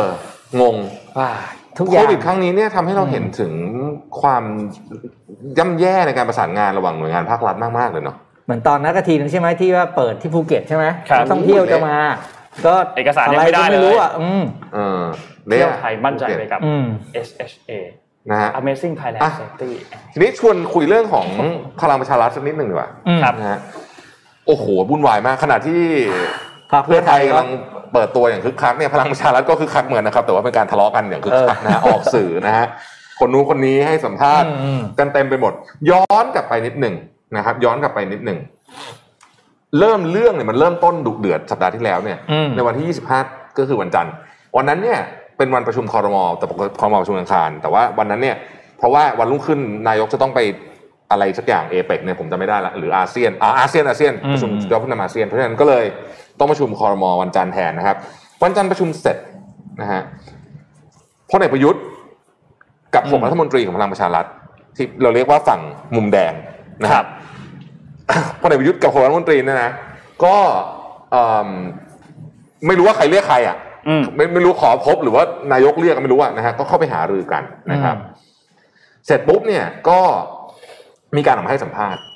ทำนองว่า เนี่ย แล้ววันนั้นก็ไปป่ารอยต่ออะไรพวกเนี้ยนะเรื่องมันเยอะมากแต่ว่าทำนองว่า จะขอให้พรรคพลังประชารัฐเนี่ยปรับโครงสร้างโดยเอาพลเอกธรรมนัฐออกจากตำแหน่งเก้าอี้เลขาธิการพรรคเราขอเรียกว่าฝั่งมุมน้ำเงินนะฮะมุมน้ำเงินเนี่ย ประกอบไปด้วยบิ๊กป้อม ผู้กองธรรมนัฐอะไรอย่างเงี้ยนะเอ่ออาจารย์แหม่มนะครับเอ่อมีใครอีกันคุณวิรัตรัตนเศรษฐ์เอ๊ะเดี๋ยวนะประธานวิฝ่ายค้านเออประธานวิรัฐบาลคือคุณวิรัตรัตนเศรษฐ์ใช่ปะผมชอบจำชื่อแกจับจับคนหนึ่งอะไรอย่างเงี้ยนะฮะก็เป็นคู่กันปรากฏว่าทุกคนคิดว่าเรียบร้อยแน่นอนนะครับ แต่ไม่เรียบร้อยฮะแมตช์ที่หนึ่งยกที่หนึ่งเนี้ยยังอยู่นะครับผู้กองธรรมนัฐอยู่ยังอยู่ครับ ยังอยู่ยังอยู่ จริง ๆ ผู้ครองธรรมนัฐถ้ามาคิดดูแล้วเนี่ย ไม่ได้เป็น คู่ขัดแย้งโดยตรงนะจริงๆคู่ขัดแย้งโดยตรงเนี่ยคือพลเอกประยุทธ์กับพลเอกประวิตยต่างหากถ้าถ้าเรามองแบบนี้นะฮะดังนั้น ยังไม่จบ ยังไม่จบ คุณนริมนก็ยังอยู่ อ่า คุณนรมนก็ยังอยู่นะครับยังไม่มีใครไปไหนทั้งนั้นนะฮะแต่วันนั้นน่ะ มีข่าวว่ามีการยื่นใบลาออกจากกรรมการบริหารพรรคแล้วจริงๆแปดคนนะครับในในแปดคนนั้นหกคนเป็นรัฐมนตรีนะอืมนะฮะดังนั้นเนี่ยในขณะที่คือพรรคพลังประชารัฐเนี่ย มีความเป็น คือเอางี้คุณคิดว่าถ้าพรรคพลังประชารัฐเป็นฝ่ายค้านอะเออคุณคิดว่ามีใครอยู่ไหมอืมมาไม่อยู่ถูกไหมใช่เพราะฉะนั้นเนี่ยพอมันเป็นอย่างนี้ปุ๊บเนี่ยก็ก็ อย่างที่บอกฮะอย่างที่บอกก็ต้องต้องติดตามกันต่อไปว่าจะเป็นยังไง แต่ว่าอันเนี้ยก็ยิ่งทำให้ ผมคิดว่าเสียเปรียบหนักเลย อืม จากจากเดิมที่เสียเปรียบอยู่แล้วใช่นะฮะทีนี้เนี่ย ถ้าพูดถึงในกรณีของเราเราวิเคราะห์กันเลือกตั้งครั้งหน้านิดหนึ่งแล้วกัน คือถ้าพูดถึงในการเลือกตั้งครั้งหน้าเนี่ยนะฮะแล้วจริงอยู่สวสองร้อยสิบเสียงยังอยู่นะฮะอืมแต่ว่าถ้าเพื่อไทยเนี่ยมาแบบแลนสไลด์หรือคุณทักษิณประกาศไว้จริง ๆ เนี่ยอืมนะเออสมมุติว่าเพื่อไทยได้270คนแล้วกันนะอืมสมมตินะครับเป็นไปได้นะครับเป็นไปได้มันเกิดเคยเกิดขึ้นมาแล้วเยอะกว่านี้ด้วยซ้ำสว210เสียงก็ไม่กล้าอืมเพราะตั้งนายกไปก็เท่านั้น อืมเพราะคุณตั้งได้แต่นายก แต่คุณไม่สามารถมาช่วยนายกตอนตอนโหวประตชุมสต่าภางๆได้ได้อืมกฎหมายช่วยไม่ได้ เพราะฉะนั้นเนี่ยถ้ามันแลนสไลด์แบบนั้นจริง ๆ ผมเชื่อว่าเขาก็ไม่ฝืนอะอืมอืมนะฮะอืมก็รอติดตามกันต่อไปแล้วกันว่าจะเป็นยังไงต่อใช่ แต่ก็เมื่อวานนี้จริง ๆ คุณนฤมลเองก็ให้สัมภาษณ์ ก็บอกว่าความขัดแย้งในพักจบแล้ว ไม่มีอะไรแล้วนะครับ แล้วก็เตรียมเปิดประชุม เปิดสมัยประชุมหน้าก็คือวันนี้แหละวันที่หนึ่งพฤศจิกายนนะครับ ก็รอดูครับว่าจะเป็นยังไงต่อฮะอืมน่าสนใจน่าสนใจเรื่องนี้ ทีนี้สิ่งที่อยากจะพาไปอีกเรื่องหนึ่งหลังจากที่เราเปิดประเทศเนี่ยคือว่าตอนนี้ในสิงคโปร์นะฮะสิงคโปร์เนี่ย ต้องเรียกว่าเป็นประเทศที่ฉีดวัคซีนเยอะมากนะฮะอืมเยอะกว่าอังกฤษอีกแปดสิบกว่าเปอร์เซ็นต์นะเออแต่ว่าตัวเลขเนี่ยมันเพิ่มเฉยเลยฮะตอนเนี้ยนะฮะมาโอ้ที่จะมีห้าพันนะอืมนะตอนนี้ตอนนี้ตอนนี้เอ่อล่าสุดเนี่ยห้าพันสาม นะฮะแล้วก็ลดลงมาละเหลือสามพันเจ็ดอะไรประมาณเนี้ยแต่ก็ถือว่าเยอะมากอะนะ เพราะว่าสิงคโปร์คนนิดเดียวเองอืมนะครับเอ่อตอนนี้เนี่ยสถานการณ์ที่สิงคโปร์เนี่ยก็กำลังถูกจับตาอย่างมาก เพราะว่าไอ้โมเดลที่เราเคยคิดว่าเฮ้ยฉีดวัคซีนไปแบบเยอะๆเนี่ย แล้วมันจะจบนะ ไม่แน่ไม่แน่อะไม่แน่คือมันมีหลายเรื่องตอนนี้กำลังมีคนคิดถึงในประเด็นที่ว่าเอ่อหรือหรือว่าไอ้ที่เราคิดว่าวัคซีนมันอยู่ได้หลาย ๆ เดือนอะจริง ๆ มันไม่ได้นานขนาดนั้น นะฮะนี่ก็เป็นเรื่องหนึ่งที่สิงคโปร์ต้องจับตามองส่วนที่อังกฤษเองนะฮะที่อังกฤษเอง อังกฤษเนี่ยเราย้อนความกันสักนิดหนึ่งนะฮะคือเขาเปิดเปิดอะไรอะเปิดให้ใช้ชีวิตน่ะสิบเก้าจำได้ไหมสิบเก้ากรกฎาเนาะสิบเก้ากรกฎาก็กี่เดือนแล้ววะสามสามเดือนละเดือนแล้วนะฮะก็ก็ทรงๆมาตลอด แต่ว่าตอนนี้มันเป็นเทรนด์ขาขึ้นเลยนะอืมนะฮะคือถ้าเรามาดูวันนี้สี่หมื่นแต่ว่าย้อนหลังกลับไปเรื่อยๆเนี่ย มันจะเห็นเทรนด์มันขาขึ้นอยู่นะครับที่อังกฤษต้องจับตามองแต่ที่อังกฤษเนี่ยจะแตกต่างกับสิงคโปร์นิดนึงคือแทบไม่มีมาตรการอะไรแล้วอืมนะครับสิงคโปร์ในยมาตรการยังค่อนข้างเข้มงวดอยู่นะครับ เพราะฉะนั้นที่บอกทั้งหมดทั้งมวลนี้ก็คือประเทศไทยก็ต้องระวังนะฮะพาไปที่เชียงใหม่หน่อยไหมอ่าที่เชียงใหม่ เชียงใหม่น่ากลัวมากนะฮะน่ากลัวมากคืครับอเล่าเล่าสั้นแต่ว่าเตียงเต็มด้วยๆคือ ตอนเนี้ยเชียงใหม่เนี่ย เตียงวิกฤตละนะฮะเตียงวิกฤตละแล้วก็มีคลัสเตอร์เยอะมาก แบบเต็มไปหมดเลยเนี่ยนะครับเอ่อคือต้องบอกว่าตอนนี้เนี่ยเอ่อเตียงในเชียงใหม่เนี่ยแทบจะโอ้โหวิกฤตวิกฤตวิกฤตจริงๆอะเห็นในทวิตเตอร์นะฮะเขียนวิกฤตเยอะมากเลยว่าทุกเชียงใหม่วิกฤตมากทุกเลเวลนะครับ แต่ที่วิกฤตกว่านั้นก็คือเฮ้ยเจอเจอเชื้อกลายพันธุ์ประหลาดอืมด้วยที่เชียงใหม่นะฮะตอนนี้อยู่ในโรงพยาบาลรวมๆทั้งหมดประมาณเกือบเกือบสี่พันสองใช่ที่เชียงใหม่นะครับ ซึ่งซึ่งเชียงใหม่ก็มีโรงพยาบาลใหญ่อยู่สักสามสี่โรงพยาบาลใช่ไหมมีสวนดอกใช่ไหมมีกรุงเทพเชียงใหม่มีไม่กี่ที่อืมตอนนี้เองทางฝั่งของคุณอนุทินก็ให้ก็บอกว่าทั้งตัวเขาเองแล้วก็ทางด้านของปลัดกระทรวงสาธารณสุขเนี่ยได้มีการนำคณะผู้บริหารลงพื้นที่ติดตามสถานการณ์โควิด ที่ เชียงใหม่ในเทศบาลนครเชียงใหม่เนี่ยนะครับแล้วก็เตรียมที่จะสนับสนุนชุดตรวจ ATK ให้กับจังหวัดเชียงใหม่จำนวน 40,000 ชุด เพื่อตรวจคัดกรองเชิงลุกในกลุ่มเสี่ยงนะครับแล้วก็บอกว่าทางด้านของนายกเองก็แสดงความห่วงใยถึงสถานการณ์ในเชียงใหม่ที่ยังพบผู้ติดเชื้อสูงจำนวนมากและการระบาดในครั้งนี้เนี่ยพบว่าเป็นสายพันธุ์เดลต้า100% นะครับพบในชุมชนในโรงงาน แล้วก็โดยเฉพาะในกลุ่มแรงงานต่างด้าวที่ตลาดด้วยก็มีใช่ไหมใช่ครับ แล้วก็ถ้าเทียบกับเมื่อการช่วงการแพร่ระบาดในช่วงแรกเนี่ยถือว่าตอนนี้เราเราพร้อมกว่าเยอะ ไม่ว่าจะเป็นเรื่องของประสบการณ์เรื่องของยาเวชภัณฑ์ โดยเฉพาะวัคซีนที่มีอย่างมีมาอย่างต่อเนื่อง มีการปรับสูตรวัคซีนทำให้ได้ภูมิคุ้มกันในระดับที่สูงขึ้น แล้วก็เร็วมากยิ่งขึ้นด้วยนะครับที่เชียงใหม่เนี่ยฉีดวัคซีนกันไปแล้วประมาณ 60% นะครับแล้วก็ฉีดได้ประมาณวันละ 25,000 คนต่อวันนะครับแล้วก็มอบหมายว่าให้จัดส่งวัคซีนไปเพิ่มอีก 700,000โดสนะครับเพื่อฉีดวัคซีนให้ได้ครอบคลุมเนี่ย100%นะครับ60%เนี่ยเขาฉีดไปแล้วประมาณล้านหนึ่งคือคือเข็มแรกปะเออไม่ในข้อมูลที่นนเห็นเนี่ยไม่ได้ไม่ได้บอกว่าเป็นเข็มแรกหรือเข็มที่สองแต่ว่าก็ก็คิดว่าเป็นเข็มแรกไว้ก่อนแล้วกันอะอย่างน้อยคือเข็มแรก เมื่อวานมีเหตุการณ์ เอ่อต้องบอกว่าเป็นเหตุการณ์ระทึกขวัญที่ญี่ปุ่น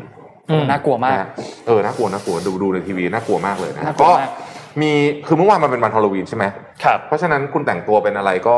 คนก็จะเชื่อไม่มีอะไรเออไม่มีอะไรนะครับแล้วก็เหตุการณ์ก็เกิดขึ้นจริงๆนะครับมีคนแต่งตัวเป็นโจ๊กเกอร์นะฮะเอ่อไล่แทงผู้คนแล้วก็จุดไฟเผารถไฟใต้ดินนะครับ สายนี่มันคือเคโอใช่ไหม ใช่ครับใช่ไหมซึ่งซึ่งซึ่งเป็นสายที่เราคุ้นเคยด้วยนะนึกคู่ชื่อผมเลยนึกออกเลยอะนะฮะที่สถานีโคคุเรียวโตเกียวครับ ใช่ ก็มีคนบันทึกไว้ว่าบันทึกภาพไปได้นะครับ เป็นคลิปไปหาดูในอินเทอร์เน็ตได้นะฮะก็คนนั้นก็แต่งตัวเป็นโจ๊กเกอร์นะครับ นั่งสูบบุหรี่อย่างสบายใจรอตำรวจมาจับกลุ่มโดยไม่ขัดขืนนะฮะคือน่ากลัวมากแล้วคนเจ็บตอนนี้จากที่รายงานคือสิบเจ็ดคนคน มีอาการสาหัสหนึ่งคนด้วย แล้วคนคนที่อยู่ในรถไฟฟ้าคือพยายามที่จะแบบ เอาชีวิตรอดอะ คือปีนพยายามปีนหนีออกมา อืม ญี่ปุ่นเนี่ย คือเวลาพูดถึงเหตุการณ์ในรถไฟ รถไฟฟ้าเนี่ย ก็จะนึกถึงเหตุการณ์นู่นอะ ย้อนหลังกลับไปตอนที่มีลัทธิโอมชินรีเคียวจำได้ไหมฮะอันนั้นอันนั้นหนักมากอันนั้นอันนั้นหนักมากแต่ว่า เออ ก็น่ากลัวนะน่ากลัวนะฮะเดี๋ยวนี้มีอะไรแบบนี้บ่อยเนาะอื มมาจากความเครียดสะสมเนี่ยเนาะอะไรอย่างเงี้ยเนาะใช่น่ากลัวมากสภาพสินะสายสีเนี้ยสายสีแดงเนี่ยก็สีชมพูเนี่ยนะอะนะฮะทีนี้ไปดูการประชุมที่กราสโกนิดนึงไหมอ่า COP 26นายกก็เพิ่งเดินทางไปร่วมเลย ใช่นะครับก็การประชุมเนี่ยก็คือตกลงเรื่องความพยายามที่จะไม่ให้อุณหภูมิของโลกเนี่ยเพิ่มเกิน 1.5 องศา เมื่อเมื่อเทียบกับก่อนช่วงปฏิวัติอุตสาหกรรมนะฮะ อย่างไรก็ตามเนี่ยนะครับคือมันก็มีคนเอาผมพูดรวมๆแล้วผมไม่พูดเรื่องเนื้อหาประชุมหนึ่งบ้างแต่ว่ามันคนบอกว่าตอนนี้มันต้องเลิกต้องเลิกคุยกันแล้ว ต้องลงมือทำให้เยอะกว่านี้นะครับ ในการประชุมครั้งนี้เนี่ยก็รวมๆมันจะประมาณว่าเน็ตซีโร่กันจะเมื่อไหร่นะฮะประเทศร่ำรวยจะช่วยประเทศยากจนยังไงในการทำอันนี้นะครับ พูดถึงเรื่องของ supply chain นะครับ พูดถึงเรื่องของ Paris Agreement อ่า Paris Agreement นะฮะแล้วก็พูดถึงเรื่องยุทธศาสตร์ของอุตสาหกรรมในการปฏิบัติจริงหมายถึงว่า คือคือคือภาคอุตสาหกรรมอะน่าจะเป็นภาคที่ปล่อยก๊าซเรือนกระจกเยอะที่สุดแหละเพราะฉะนั้นก็มาดูว่าจะทำยังไงให้มันทันได้บ้างนะครับ รวมถึงพูดถึงความเป็นไปได้ในซีนารีโอต่างๆ ที่จะเกิดขึ้นในเรื่องของที่เขาใช้คำว่า extreme weather ด้วยนะครับครับ อะ ปิดท้ายวันนี้กับข่าวรถไฟฟ้านิดนึง นะครับตอนนี้รถไฟฟ้ากำลังเป็นกระแสที่บ้านเรานะครับ ไปดูรถไฟฟ้าของโตโยต้านะครับที่ญี่ปุ่น เปิดตัวรุ่นใหม่ออกมานะครับ ชื่อรุ่น BZ4X นะครับรถไฟฟ้ารุ่นนี้เนี่ยโตโยต้าเคลมว่าสามารถวิ่งได้ไกลถึง 500 กิโลเมตรนะครับ ถ้าขับเคลื่อนด้วยล้อหน้า แต่ถ้าขับเคลื่อนแบบ 4 ล้อก็จะเหลือที่ประมาณ 450 กิโลนะครับ โดยระยะทางนี้เนี่ยก็ยังแพ้ของเทสลาอยู่เพราะเทสลาเคลมได้ 560 กิโลครับ แล้วก็ยังตามของนิสสันมอเตอร์รุ่น a r i a แล้วก็ Volkswagen รุ่น ID3 อยู่นะครับ แต่ว่าสิ่งที่ทางโตโยต้าเคลมว่าเป็นจุดขายของรถไฟฟ้ารุ่นนี้นะครับ ก็คือเรื่องของแบตเตอรี่ครับ ก็คือสามารถเก็บไฟได้ 90%นานถึง 10 ปีนะครับ คือไม่ต้องเปลี่ยนเลย 10 ปีขณะที่รถว้าวขณะที่รถยี่ห้ออื่นเนี่ย ประมาณ 4-5 ปีต้องมีการเปลี่ยนแบตเตอรี่นะครับ แล้วก็ที่สำคัญก็คือเรื่องของมีฟ,ฟังก์ชันของการเก็บไฟสำรองไว้กรณีที่มีเหตุการณ์ฉุกเฉินนะครับรถยังจะมาสามารถดึงเอาพลังงานไฟฟ้าสำรองขึ้นมาได้ อีกประเด็นหนึ่งที่เป็นจุดขายก็คือเรื่องของ fast charging ที่ 150 กิโลวัตต์เนี่ยจะเก็บไฟได้ 80%ภายใน 30 นาทีเท่านั้น ก็ถือว่าเร็วขึ้นไปอีก นี่นิดนึงเร็วมากนะนะครับนี่เร็วนะสามสิบนาทีได้ถึง80%นะครับ แล้วก็เรื่องของออปชันต่างๆ ก็มาครบถ้วนนะครับเอ่อสิ่งที่น่าสนใจก็คือจะวางขายทั่วโลกนะครับ เปิดตัวทั่วโลกในกลางปี 2022 ก็คือปีหน้าแล้ว ตลาดรถไฟฟ้าเนี่ยรับรองว่ามาแน่ๆมาเลยสนุกแน่นอนนะครับอะญี่ปุ่นเอ่อเอาโตโยต้าก็เอาจริงละอืมนะฮะนะครับแต่ว่าวันก่อนก็มีสำนักข่าวญี่ปุ่นออกมารายงาน ประเมินเลยฮะตอนนี้ว่าอืมถ้าเกิดว่ารถไฟฟ้ามาจริงๆมาอยู่แล้วล่ะ จะทำให้คนตกงานเท่าไหร่นะครับอืมก็มีการคาดการณ์ว่าคนในอุตสาหกรรมรถยนต์ประมาณสักสามแสนคนเนี่ยจะตกงานเฉพาะในญี่ปุ่นนะฮะอืมอั นนี้น่าสนใจมาก ใช่ เพราะว่าทำไมถึงตกงานก็คือแน่นอนหนึ่งก็คือชิ้นส่วนเนาะมันใช่มัชิ้นส่เปวนลี่ยนไปเยอะมากพาร์ทหมดเลยนะ ตัว supply chain มันเปลี่ยนไปเยอะมาก แล้วก็ผมคิดว่าที่น่าที่ที่เป็นอย่างนั้นก็คือรถมาประกอบง่ายขึ้นด้วยอืมชิ้นส่วนมันน้อยอะอืมใช่ไหมแล้วก็ automation ด้วยน่าจะหลาย ๆ ส่วนนะฮะเข้ามาประกอบประกอบกันอืมก็ปัญหาเรื่องของคนตกงาน ปัญหาเรื่องของแรงงานเนี่ย น่าจะเป็นปัญหาที่ยังต้องแก้กันอีกเยอะ หรือเรื่องของธุรกิจที่เป็น after after market หรือว่าธุรกิจ service ต่าง ๆ เนี่ยก็ใช่ใช่ใช่ก็ถูกหวยหมดเลยนะครับเปลี่ยนน้ำมันเครื่องนะคุณจะไปทำอะไรคุณไม่มีอะไรทำแล้วอะไม่มีอะไรให้คุณเปลี่ยนละคือมันจะไม่มีอะไรที่ที่เราคุ้นเคยที่ต้องเปลี่ยนกับรถเลยบ่อยๆเหมือนอืมเหมือนมันมันจะเหลือแบบยางอย่างเงี้ยยางอย่างเดียว เออ อะไรอย่างเงี้ยอืมยางอะเออยางนี่ยังไม่ยังไงก็ยังก็ยังได้อยู่ ยางและสารพัดยางที่เป็นอยู่ที่ยังที่ต้องใช้อยู่เช่นที่ปัดน้ำฝนก็อืมต้องใช้อยู่อะไรเงี้ยแต่น้อยมากอะพี่ปีคิดดูน้อยมากปีแล้วน้ำมันกี่ปีเครื่องน้ำมันปลี่ยเกียร์เออ น้ำมันทุกน้ำมันสามเดือนสารพัดยางนี่สองปีคู่เอ้ยชุดของนึ่เหลวทุกอย่างอะใช่ของเหลวไม่เหลือเลย เออเหลือแต่ที่ฉีดกระจกอย่างเดียวเออครับเอออมนะแล้วก็ประเทศไทยเนี่ยก็เนี่ยมีท่านหนึ่งคอมเมนต์มาคือประเทศไทยเราก็เป็นประเทศที่ผลิตพาร์ทเยอะด้วยไงอืมอืมเออ เพราะฉะนั้นเนี่ยก็เฮ้ยอย่าอย่าประมาทนะมันเร็วใช่ใช่นะเร็วมากเร็วมาก เออรถไฟฟ้านี่นะครับ อย่างเช่นในบางประเทศที่เขาสนับสนุนสุดๆเลยอย่างเช่นนอร์เวย์อะไรพวกนี้นะเออ ตอนนี้ออกรถน้ำมันน้อยน้อยกว่ารถไฟฟ้าแล้ว อืมอืมนะฮะอ๋อจริงๆแล้วของไทยเราก็เพิ่งมีข่าวไม่ไม่นานนี่ที่รัฐมนตรีกระทรวงเขาบอกว่าไทยจะมีรถไฟฟ้าภายในกี่ปีจำได้ผมยังเอามาอ่านแต่ผมจำไม่ได้ตัวเลขวันไหนแล้วใครพูด ว่ารถพลังงานสันดาปจะน้อยกว่ารถไฟฟ้าภายในกี่ปีไม่รู้อ่าแล้วก็อีกอันหนึงอืมก็คือตามร้านสะดวกซื้อร้านสะดวกซื้อเจ้าใหญ่มากเจ้าใหญ่ที่สุดของบ้านเราเนี่ยอย่างเซเว่นอืมเนี่ย ลองสังเกตช่วงนี้เขาทำแท่นชาร์จแล้วทำที่จอดรถใหญ่มากสังเกตไหมฮะอืมเซเว่นสาขาใหม่ ๆ ที่ขึ้นมาใช่เนี่ยเป็นจุดบังที่ที่จอดรถจะใหญ่แบบเป็นเซใหเว่ญ่นมากเป็นภาพบังคับแล้วใช่ก็จะมีคาดว่าคงมีที่จอดที่มีแท่นชาร์จอ่าให้บริการอยู่ด้วยใช่ครับใช่อย่างก่อนหน้านี้ที่เขาเคยออกมาแถลง ก็เป็นบุ๊กเมนที่น่าสนใจมากสำหรับของเซเว่นครับจริงๆมีข่าวหนึ่งที่เลือกตั้งญี่ปุ่นอืมเพิ่งปิดหีบกันไปเมื่อวานนี้เอง นะครับสำหรับการเลือกตั้งแล้วก็ปิดเมื่อวานตอนนี้ผลการเลือกตั้งเนี่ยออกมาประมาณหนึ่งแล้วแต่แล้วคะแนนว่าเสร็จแล้วเหรอ ยังยังไม่ปิดเมื่อยังคืนยังไม่ร้อยยังไม่ร้อยเปอร์เซ็นต์มีขยิงไหมแต่ว่า ไม่น่าจะมีขยะเออโอเค แต่ผลการเลือกตั้งเนี่ยโอ้ยที่ที่ที่มีการคาดการณ์ออกมา ยังไม่ร้อยเปอร์เซ็นต์นะครับ แต่ว่าพรรค LDP เนี่ยได้ไป 261 ที่นั่งอืมนะครับ แล้วก็มีพรรคเอ่อทางด้านของชื่อพรรคเขาชื่อว่า เดี๋ยวนะฮะ โคมิอิโตอืมโคเมอิโตะโอเคพรรคโคเมอิโตะเนี่ยได้ไปอยู่ที่ 32 ที่นั่งนะครับอืมซึ่งก็คาดว่าน่าจะเป็น 2พรรคนี้แหละ ที่จับมือร่วมกันเป็นพรรครัฐบาลนะครับ แล้วก็มีพรรคอื่นๆครับ ไม่ว่าจะเป็นพรรคของเอ่อ CDP นะครับ Constitutional Democratic Party นะครับ ได้ 96 ที่นั่งนะครับ พรรคเรวะได้ 3 ที่นั่ง พรรคเอ่อ Japanese Communist นะครับ ได้ 10 ที่นั่ง พรรค นิปปอนอิชินนะครับได้ 41 ที่นั่ง ซึ่งเยอะกว่าครั้งที่แล้วเยอะมากครั้งที่แล้วได้ 11 ที่นั่งเท่านั้นนะครับแล้วก็อย่างพรรค LDP เนี่ยครั้งที่แล้วได้ 276 ครั้งนี้ได้ลดลงเหลือ 261 นะครับก็น่าจะไม่มีปัญหาอะไรสำหรับรัฐบาลเดิม น่าจะสามารถตั้งรัฐบาลได้นะครับก็รอติดตามผลการ confirm อีกครั้งหนึ่งนะครับ แต่นี่ก็เป็นคะแนนจาก exit poll นะครับเป็น exit poll ใช่ไหมเป็น exit poll ครับคิดว่าอีกไม่นานนี่แหละไม่กี่ชั่วโมงนี้เราน่าจะรู้ผลการเลือกตั้งกันแล้วนะครับ อืมนี่ให้ทายว่า เดือนนี้ไม่มีอะไรห้าสี่ไม่มีวันหยุดเหรอสามฮะถูกต้องครับเก่งมาก เดือนนี้ไม่มีวันหยุดครับ ผมท่านผู้ชศูนมย์วันครับศูนย์วันครับผมทำเพราะว่าไมเตรียมไงเตรียมทำงานเตรียมหน่อยคุณเหลืออีกสองเดือนเองเตรียมเดือนหน้า เออ เดือนหน้าจนแบบจัดเต็ม นะเดือนนี้ไม่มีวันหยุดนะฮะเดือนนี้ไม่มีวันหยุดอ่าเออนะครับโอเคโอ้เพิ่งรู้นะว่าเดี๋ยวพฤศจิกาไม่มีวันหยุดใช่ใช่ใช่เดือนครับพฤศจิกาไม่มีวันหยุดครับครับเป็นเดือนที่คุณจะได้ทำงานได้อย่างเต็มพฤศที่จิเลยกาทีเดียวมิถุนาพฤศจิกันยาก็จะไม่มีนะครับจะมีอยู่มันจะมีเดือนที่มีวันหยุดเลยเนี่ยคือ มิถุนากันยาแล้วก็พฤศจิกาสามเดือนโอเคสามเดือนแห่งความเศร้าของคนทำงานอย่างเราอ่าอืมแต่ว่าธันวานี่ก็จะเป็นเดือนที่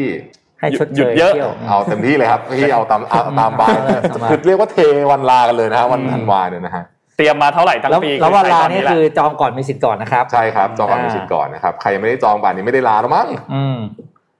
นะฮะโอเคเคก็อันนี้ครบถ้วนส่งทุกคนไปทำงานนะฮะครับวันนี้เป็นเราก็วันเริ่มต้นของหลายๆอย่างเป็นวันเริ่มต้นที่ดุเดือดมากวันนี้ จริง ๆพรุ่งนี้น่าจะรู้ผลของวันนี้เยอะหลายเรื่องครับเช่นเปิดโรงเรียนแล้ววุ่นวายหรือเปล่านะฮะแอปไทยเซฟไทยของเราเป็นไงบ้างนะเปิดประเทศเป็นยังไงบ้าง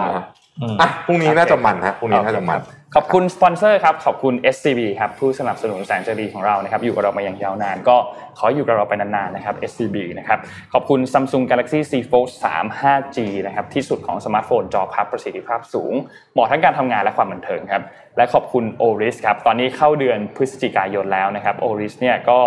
อยากจะมาพาทุกคนเข้าสู่บรรยากาศการเฉลิมฉลองแห่งเทศกาลความสุขนะครับ หลายๆท่านอาจจะเริ่มมองหาของขวัญและ หาส่งมอบให้กับคนที่เรารักนะครับในช่วงเทศกาลปีใหม่นะครับใครยังไม่มีของขวัญหรือว่ายังไม่มีไอเดียยังนึกไม่ออกจะซื้ออะไรดีเนี่ยทาง Oris เขาเชิญชมครับให้ทุกท่านเนี่ยเข้ามาช็อปนาฬิกานะครับมีหลายคอลเลกชันเลยนะครับแล้วก็ที่สำคัญคือที่นำเข้ามาในช่วงนี้เนี่ยเป็นช่วงพิเศษเลยต้อนรับช่วง high season นะครับใครที่อยากหาข้อมูลก่อนก็เข้าไปที่เว็บไซต์ได้ครับ www trocaderotime.com นะครับรับรองว่าได้ของขวัญที่ ถูกใจทรงคุณค่าแล้วก็ถูกใจผู้รับอย่างแน่นอน นะครับแล้วก็สุดท้ายครับขอบคุณท่านผู้ฟังทุกๆท่านที่ติดตาม MDR ในช่วงเช้านะครับวันนี้ครับวันที่ 1พฤศจิกาพรุ่งนี้วันอังคารครับเราพบนี่กัเรานอีกครั้งหเรานึ่งเราจะบอกว่าเราอยากเราอยากจะบอกว่าขอให้เดือนพฤศจิกายนนี้เป็นเดือนที่ดีของทุกคนครับขอให้ไม่โหดร้ายจนเกินไปนะครับและขอให้เรื่องโควิดเนี่ยไม่มีอะไรเซอร์ไพรส์อีกนะอืมอืมขอให้การเปิดประเทศเป็นไปได้ด้วยดีนะครับครับผมอะวันนี้ส่งทุกคนไปทำงานครับครับผมเราสามคนลาไปก่อนครับ สวัสดีครับสวัสดีครับมิชชั่ วางแผนให้ก้าวเล็กๆ ในแต่ละวันมีความหมาย กับ One Small Step Planner สั่งซื้อได้แล้ววันนี้ที่ mission to the moon co